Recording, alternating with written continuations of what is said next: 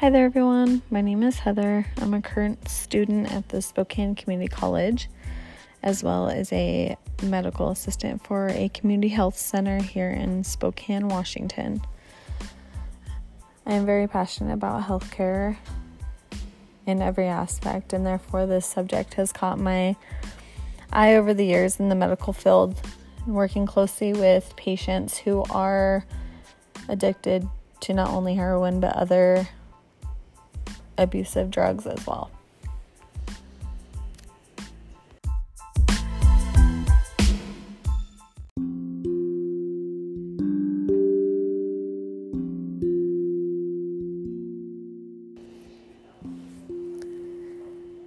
So, the first big question what is heroin? According to drugs.com, heroin is a very highly addictive drug that is illegal. This is a drug that is derived from the morphine found in an opium poppy plant. In short, it is deadly, very addictive opioid that is very common here in the US and it causes a lot of deaths from overdose. That then leads to my next question What's an epidemic? An epidemic is a widespread occurrence. So then, when you put these two together, heroin epidemic, we have a widespread occurrence of a highly addictive, deadly opioid drug here in the US, which is causing more and more deaths over the years.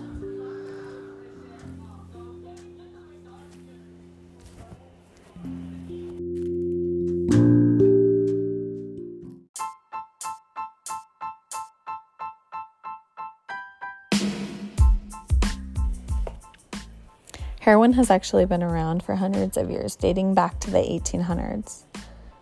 This was when morphine was used for different things and in totally different ways. It really became a quote unquote problem in the 20th century when people started abusing it. According to drugabuse.com in New York City at Bellevue Hospital, it had admitted its first case of heroin dependent patient. This was in 1910. Not but five years later, there were over 400 cases at the same hospital. Now, current day, exact year was 2018 when these statistics from drugabuse.gov there were over 67,000 American deaths from drug overdoses in the US. This included illicit and prescription opioids. And it's just been increasing from the beginning when they got that first case in 1910. There came a time when everyone would go to the doctor and get their pain pills and prescriptions, and there would be no end to the refills or no rules and regulations, and the abuse of this by the patients became a problem. People who should not have been taken advantage of this did, and it caused the epidemic to arise and continue through the years.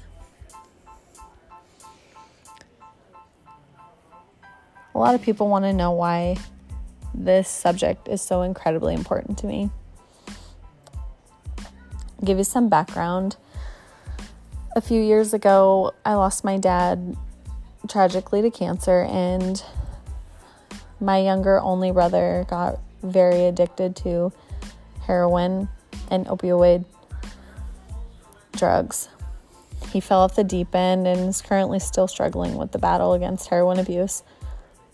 I guess I wasn't aware of this for a long time, but as time went on, excuse ever excuse come and go, you really become aware to what's taking over someone's life, especially in this case, somebody so close. I didn't want to believe that my baby brother could be so involved with such a horrible drug that has taken so much from him and given nothing to him. So, how can we beat this?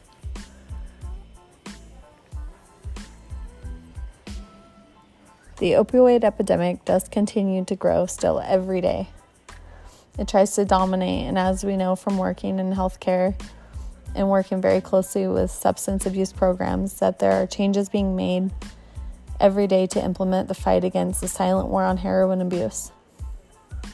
There are new rules made on prescriptions on opioids and other controlled substances.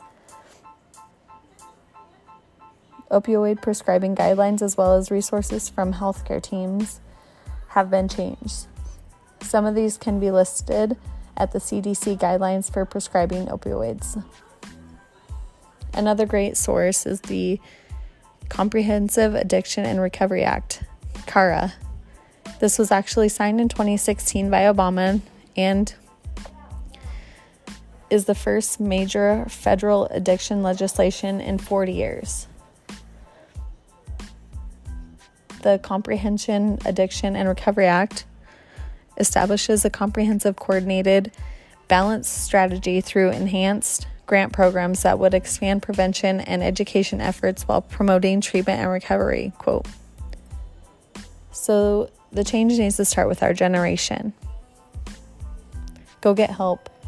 Call a friend, a family member, or your neighbor. It starts with us. There are so many resources in every state as they are implementing these new rules and laws. I think that the person just needs to want the help and the cycle just needs to be broken. Whatever the cause may be, and reasoning why behind every story is never too late for someone to get help. They need to know they can change their story. Thank you for listening to my podcast.